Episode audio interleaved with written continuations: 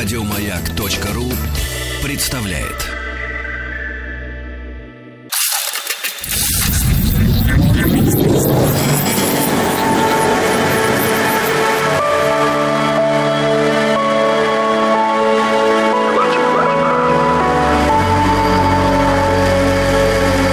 Стаховский лайф на маяке. Это «Объект-22», я Евгений Стаховский, здесь 77-я серия проекта «Немножечко о смерти», посвященного разнообразным э, смертям, и седьмая бонусная серия, посвященная скорее жизни, знаете, серии «Немножечко о жизни», где мы вспоминаем э, людей, которые родились и умерли в одну дату, но, разумеется, в разные годы.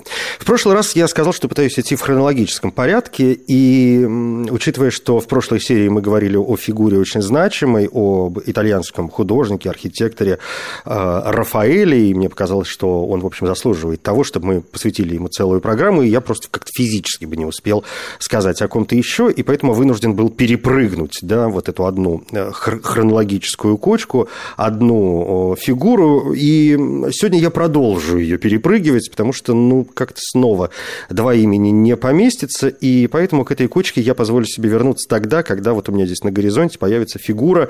Любопытной и интересной информации будет не слишком много, и можно будет поговорить в одной программе сразу о нескольких э, фигурах. Сегодня, судя по всему, одно имя, мне кажется, имя очень э, интересное и с интересной биографией, которая вот дополнена еще тем моментом, что этот человек родился и умер в одну дату, и сегодняшний наш герой – это Иоанн Божий.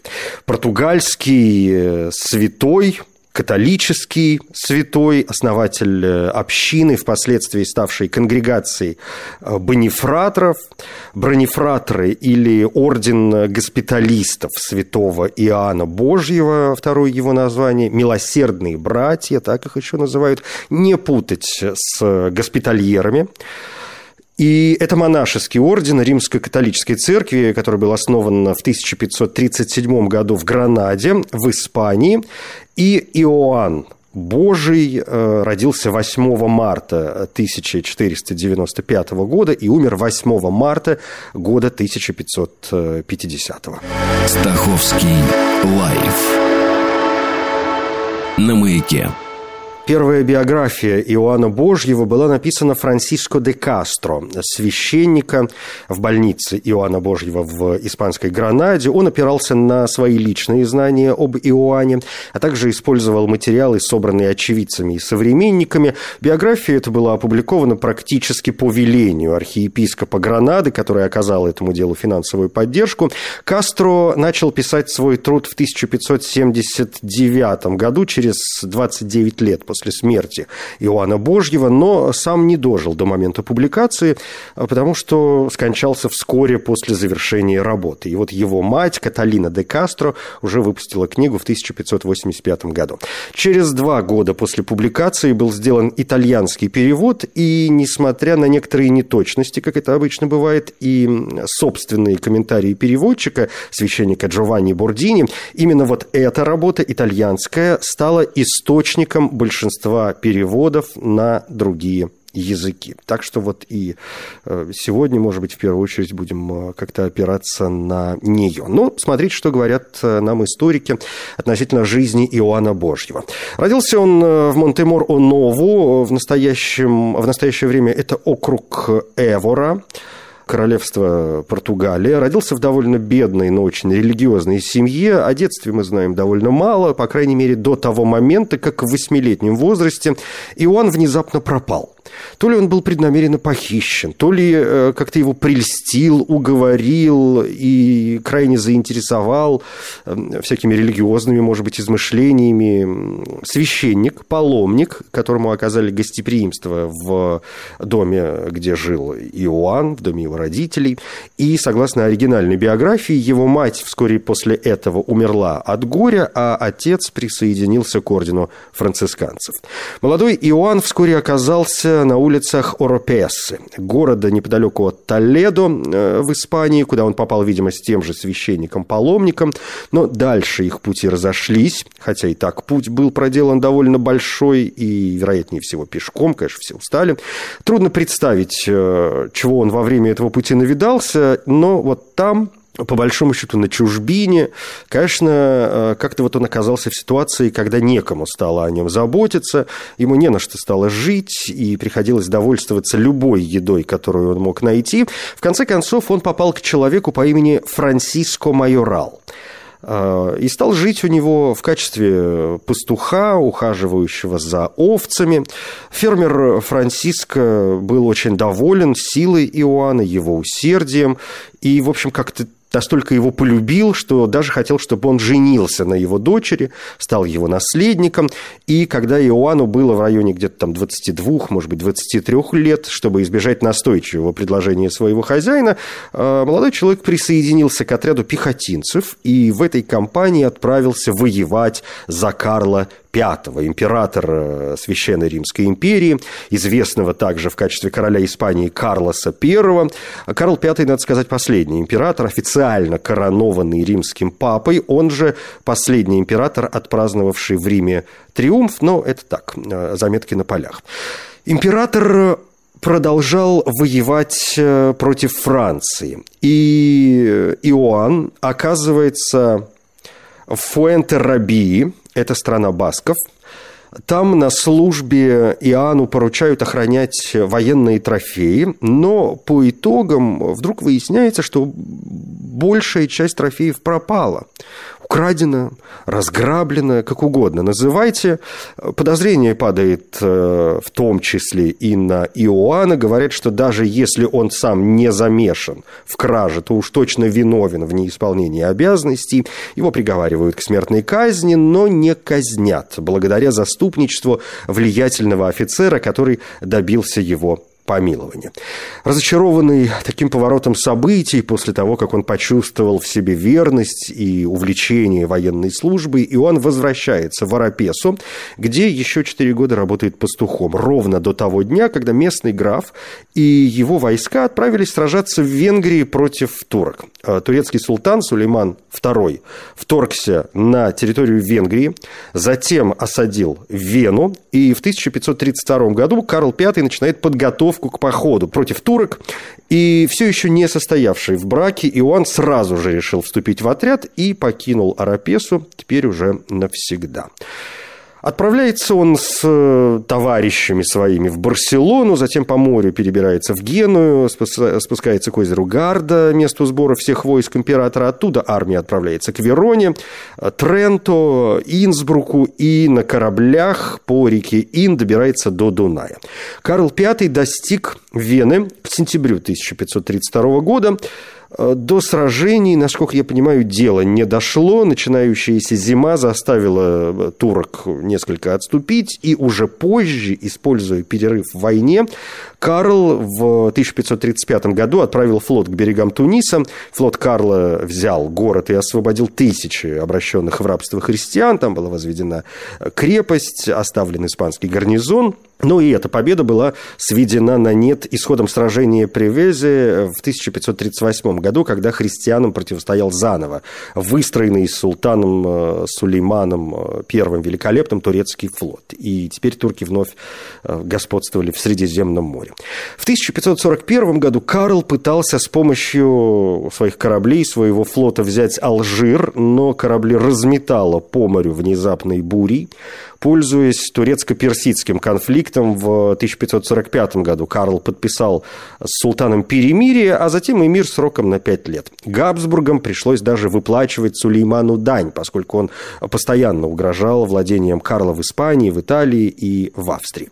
Но вернемся назад. После заварушки, связанной с Веной, войска непосредственного начальника Иоанна отплывают обратно. Добираются до Ла-Коруньи, это Галисия, и Иоанн так близко оказывается к своей родине, что решает ее навестить, найти семью, которую потерял так много лет назад, э, причем так, так давно, что не исключено, что уже забыл имена родителей. У него осталось воспоминание о дяде, который все еще жил в городе, от него-то он узнал, что мать его давно умерла, отец ушел в монастырь, и что с ним теперь никто не знает. Поняв, что у него не осталось связей с родным городом, Иоанн решил вернуться в Испанию. Вернувшись в Испанию, Иоанн обосновался в районе Севильи. Там он снова занимается выпасом овец, занятие для него не новое. Понятно, что пастушья жизнь оставляет время для размышлений, и Иоанн вдруг понимает, что его прежние занятия больше ему не нравятся. И он задумывается о том, чтобы отправиться в Африку и, возможно, стать мучеником, работая там, чтобы освободить порабощенных христиан. Он немедленно отправляется в Сиуту, которая тогда была частью Португалии, сейчас это испанская территория, а, это Северная Африка. По дороге он подружился с каким-то португальским дворянином, который ехал туда же с семьей, потому что его выслал король Португалии за какое-то преступление. И когда они прибыли в колонию, этот дворянин, этот рыцарь обнаружил, что те немногие вещи, которые семья смогла взять с собой, были украдены, оставив их без гроша, и кроме того, вся семья еще и заболела. Не имея другого выхода, этот человек обратился к Иоанну за помощью, тот, надо отдать ему должное, пообещал заботиться о семье, начал ухаживать за ними, нашел работу, чтобы обеспечить их едой, хотя, конечно, всего хватало буквально впритык.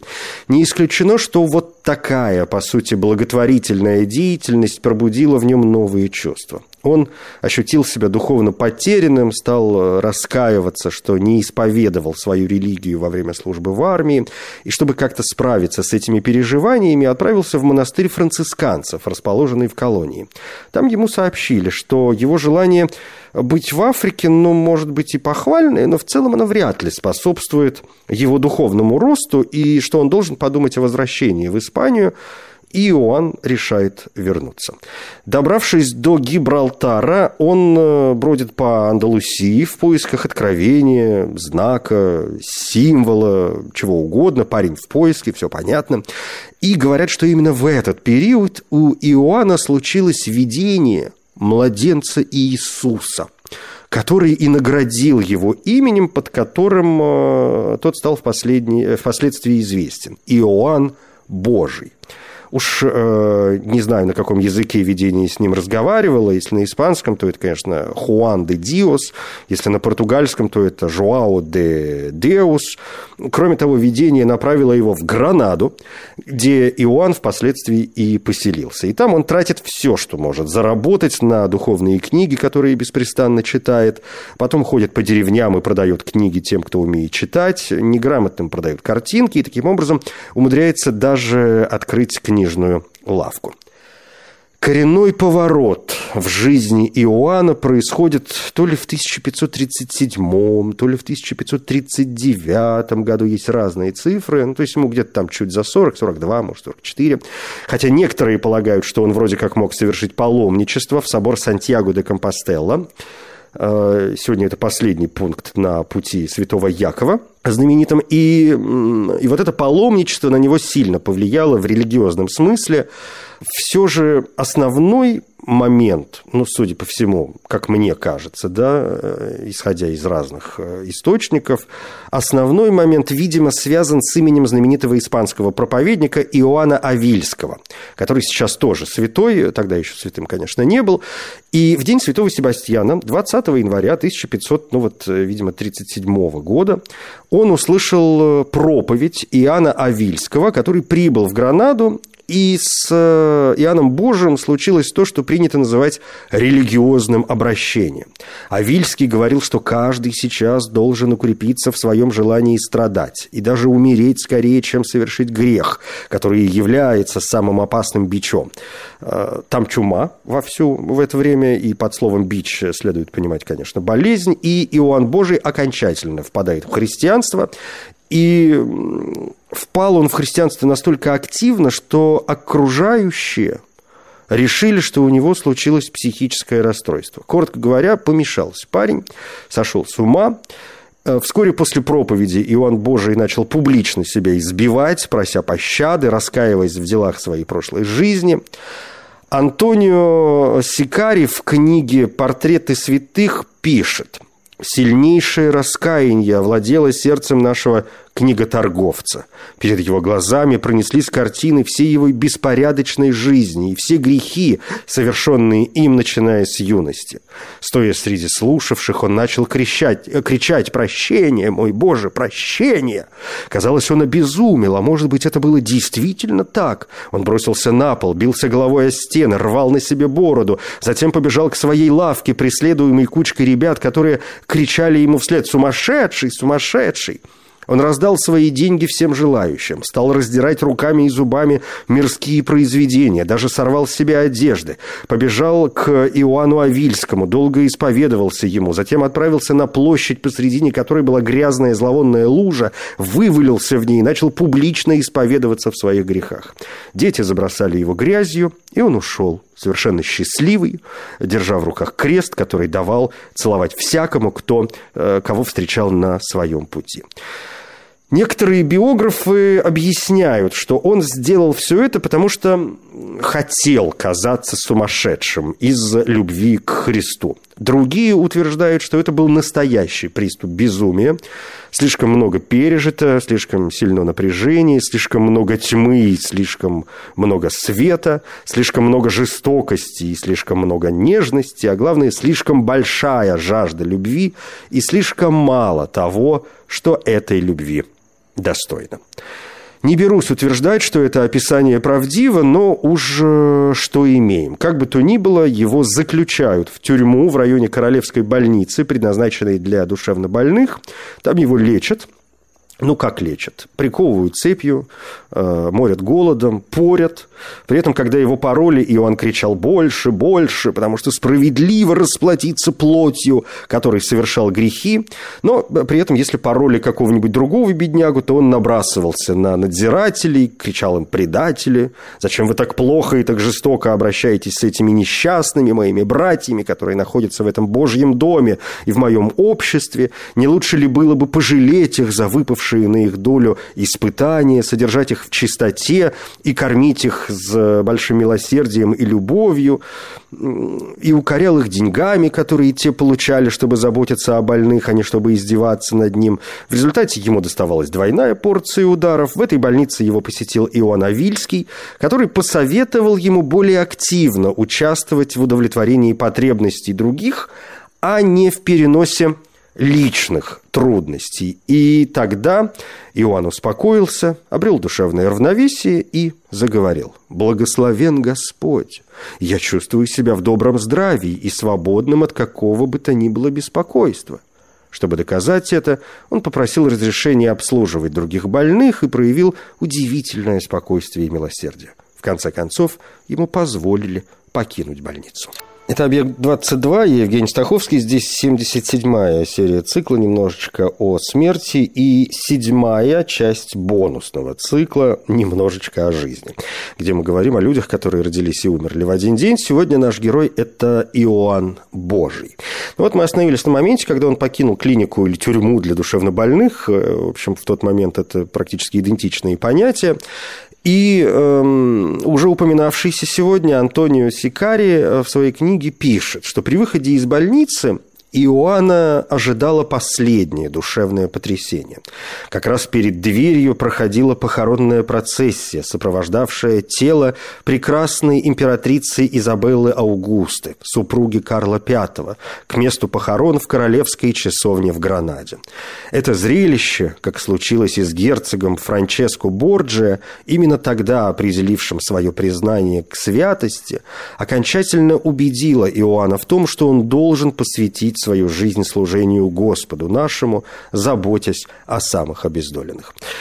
Ну, я проверил источники. Изабелла умерла 1 мая 1539 года в возрасте 35 лет, после 13 лет брака. И она заболела лихорадкой на третьем месяце седьмой своей беременности, что привело к осложнениям, из-за которых случился выкидыш. Ее здоровье ухудшилось, и две недели спустя она умерла. Примерно в это же время Иоанн совершил паломничество в храм э, Богоматери Гваделупской э, в Астромадуре, где, как говорят, он испытал видение Марии, которая направила его на работу с бедными. и Иоанн потратил всю свою энергию на заботу о самых нуждающихся людях города. Он начал собирать дрова, чтобы их продавать, смог накопить денег и арендовать, ну, скорее всего, арендовать, вряд ли купить, небольшой домик, где он стал принимать э, обездоленных. Некоторое время он был одинок в своей благотворительной деятельности, но со временем он стал получать э, подношения от торговцев, которые делились с ним едой. Каждый вечер он отправлялся в богатые кварталы и, проходя там по улицам, кричал «Кто-нибудь хочет породеть о себе? Братья мои, ради Бога, сделайте себе доброе дело». Наверняка вот эти слова и стали основой того, что мы сегодня называем орденом э, «братья доброго дела». То есть смысл не в том, что надо помогать добрыми делами кому-то, а нужно совершать добро для самого себя, совершая добрые поступки по отношению к другим. Невозможно любить бедняков, не увидев сначала свою собственную невероятную бедность. Количество подношений со временем росло, появились люди, которые хотели помогать Иоанну, те же бедняки, которым он помогал, стали его помощниками, если позволяли силы. Самое известное из оставшихся изображений того времени – это картина Мурильо, возвращающая нас к, с, к одному из знаменитых эпизодов, связанных с жизнью Иоанна Божьего. Однажды зимним вечером Иоанн возвращался домой, держа в одной руке полную корзину еды, а в другой – палку, и неся на спине беднягу, которого подобрал на улице. Дорога круто поднималась в гору, шел проливной дождь. И он поскользнулся и упал. Услышав крики больного, кто-то выглянул из окна и увидел, как Иоанн бьет себя палкой по спине и сам себе кричит «Ах ты осел! Дурак, слабак, лентяй, ты что, не ел сегодня? А что же тогда не работаешь? Бедняки ждут тебя, и посмотри, что ты сделал с этим умирающим». Потом снова устроил больного у себя на плечах, взял корзину и с трудом направился к больнице. Другой эпизод связан с тем, что Иоанну, чтобы собирать пожертвования, как-то пришлось добраться до самого двора в Вальядолиде, но сбор пожертвований всегда кончался неудачей. Он просил деньги на свою больницу в Гранаде, получал их, но затем неизменно растрачивал их на всех бедняков того самого города, куда приходил за подаянием. И, с одной стороны, это, конечно, было очень смешно, с другой стороны, так возвышенно, что, например, граф Тендилья решил проблему, выдав ему векселя, которые могли быть оплачены только в Гранаде. Или вот история, изображенная на картине «Святой Иоанн Божий спасает больного от пожара в Королевской больнице э, в 1549 году. Авторство Мануэля Гомеса Морена Гонсалеса. Когда появилось э, сообщение, что горит Королевский госпиталь, Иоанн бросился туда, забежал в горящее здание и начал вытаскивать пациентов из огня. Когда все больные были спасены, Иоанн начал выкидывать из окон одеяло, простыни, тюфяки, потом он залез на крышу и начал топором отделять охваченную огнем часть кровли и в какой-то момент провалился сквозь горящую крышу. Все решили, что все кончено, начали с ним даже как-то прощаться, может быть, плакали. Но тут он появился, невредимый и спасшийся чудесным образом что, к слову, сделал его впоследствии еще и покровителем пожарных. Есть э, много историй, связанных с тем, что его видениях посещали святые, например, архангел Э, святой Рафаэль э, под свою защиту его взял епископ Туи Себастьян Рамирес, который закрепил за ним имя Иоанн Божий, которое, как мы помним, было дано ему младенцем Иисуса. У нас осталось несколько заметок, судя по всему, принадлежащих самому Иоанну Божьему. Ну вот, например, в одном письме Иоанн рассказывает – Число бедных, приходящих сюда, столь велико, что я сам часто не знаю, как они смогут прокормиться. Но Иисус Христос заботится обо всем и дает им еду, ибо только дров нужно на семь или восемь реалов в день. Город велик, и в нем очень холодно, особенно теперь, зимой. И много бедняков приходят в этот дом Божий, всех вместе, здоровых и недужных, слуг и паломников, набирается больше 110 человек. Мы принимаем здесь любых людей, с любыми недугами, здесь и те, у кого отнял имелась конечность, и калеки, и прокаженные, и немые, и сумасшедшие, и паралитики, и паршивые, много стариков и много детей, а кроме них приходит еще множество паломников и путников, и им дают огонь, и воду, и соль, и посуду, чтобы готовить и есть, и все это не приносит дохода, но Иисус Христос заботится обо всем. Постепенно Иоанн привлек к себе посвященный круг учеников, которые чувствовали себя призванными присоединиться к нему в этом служении – он организовал своих последователей в орден госпиталистов, которые были утверждены Святейшим престолом в 1572 году в качестве братьев святого Иоанна Божьего, которые заботятся о больных в странах по всему миру. Ордену было официально даже поручено медицинское обслуживание папы. Сейчас мы называем его, ну, чаще всего орден э, бронефраторов. В начале 1550 года Иоанн тяжело заболел одна благодетельница получила разрешение архиепископа перенести Иоанна к себе в дом, поскольку кровать, где располагался Иоанн, была попросту доской, а вместо подушки была корзина сбора пожертвований. Иоанн, конечно, протестовал, но что тут э, поделаешь. Ему устроили хорошую кровать, перенесли в этот дом, но 8 марта в свой день рождения он спустился с кровати, встал на колени, прижимая к груди свое распятие и умер в возрасте 55 лет. Говорят, что таким его и нашли, уже давно умершим, но все еще стоящим на коленях. Ему устроили довольно большие похороны. Хоть процессию возглавляли бедняки из его больницы, сам гроб несли четыре дворянина.